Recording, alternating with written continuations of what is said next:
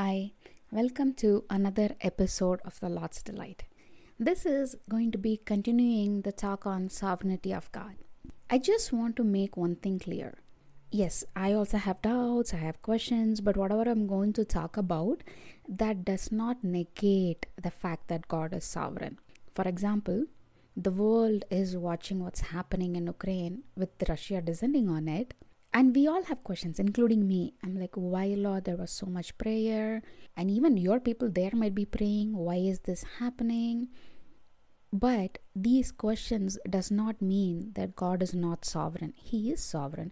In fact he tells in the bible very clearly there will be rumors of war and wars towards the end times. So while as in a human perspective i will acknowledge that i have limited knowledge.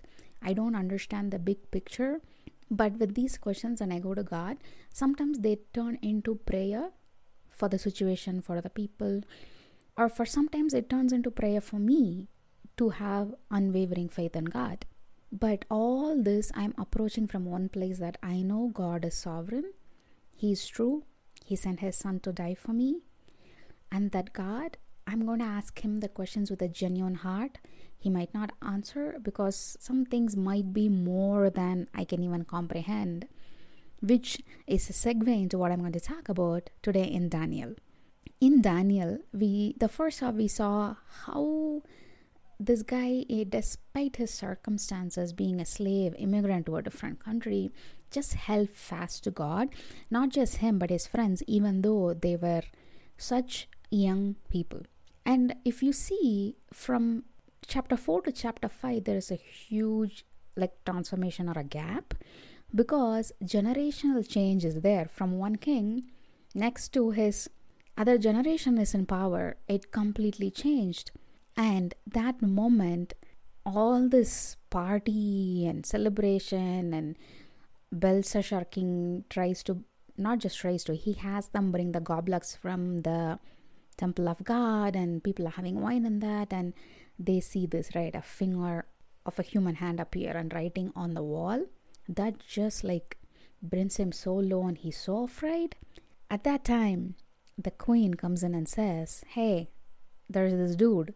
Because other people couldn't actually answer, there's this person called Daniel, whom King Nebuchadnezzar leaned on and got wisdom from. So much time has passed from Daniel as a youth to now I think if you dig into the study Bible, I think it's more than 32 years.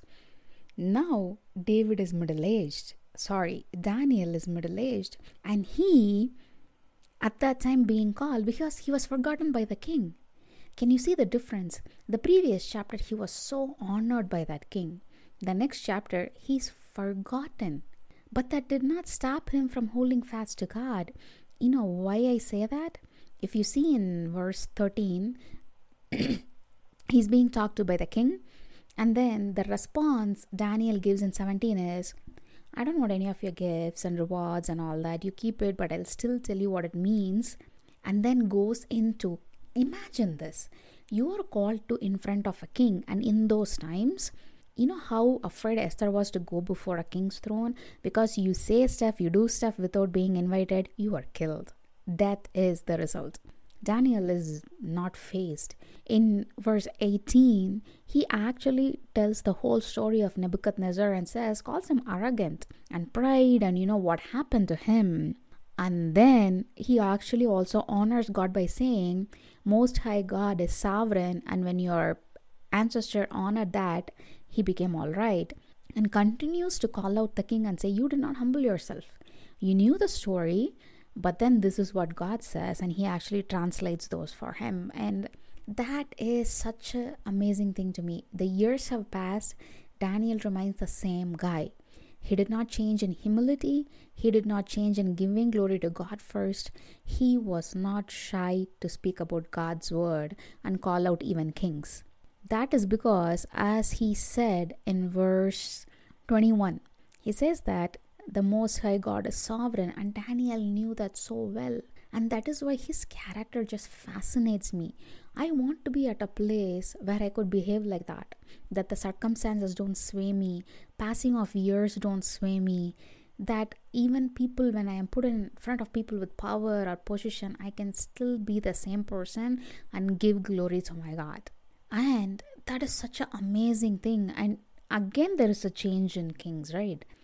There comes another king from the Medes, and if you look in the next chapter, there also Daniel is honored at the starting of the chapter. But then there were people around him who did not like that. They literally say, in verse actually 5 says we will never find any basis of charges against this man unless it has something to do with his god his conduct was so clean in the government affairs that he was not negligent and he was trustworthy he was not corrupt and these are not my words. These are from the chapter in the bible. He did his job so well that even his co-workers knew or even people who worked under him knew we cannot find fault with that dude until and unless we try to create a conflict between whom he is worshipping and the king.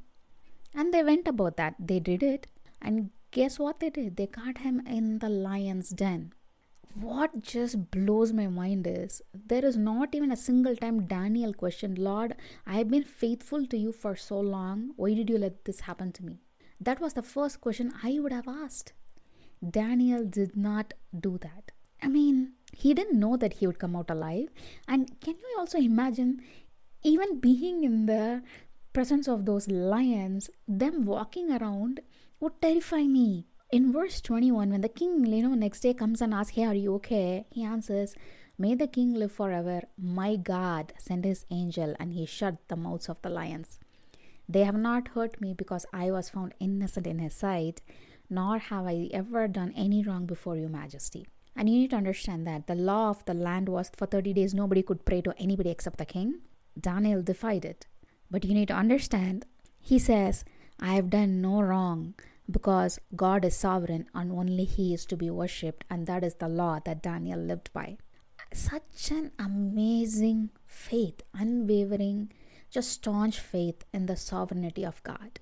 He never questioned ooze me, self pity, why is this happening to me?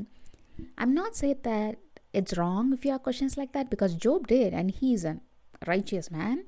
But this kind of faith, this is something that I aspire to travel towards the kind of faith that doesn't move no matter what happens around me.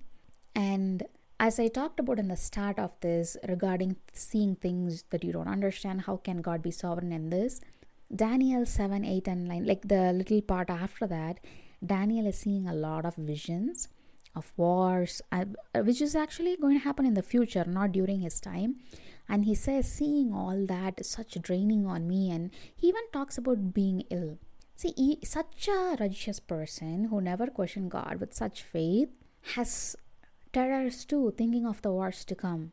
And he asked questions too. He asked questions to the angel that was talking to him in the vision. Some were answered some were not but he never gave up on his faith. And to him god was sovereign all the way. So this week i want to encourage you where do you see the sovereignty of god where do you have questions on that talk to him about it pray about it spend some time talking to him regarding where you know completely you acknowledge the sovereignty of God in certain areas, but in certain areas, you might have questions. Take it to Him and talk to Him about it. That is what I ask of you this week. Talk to you next week. Bye.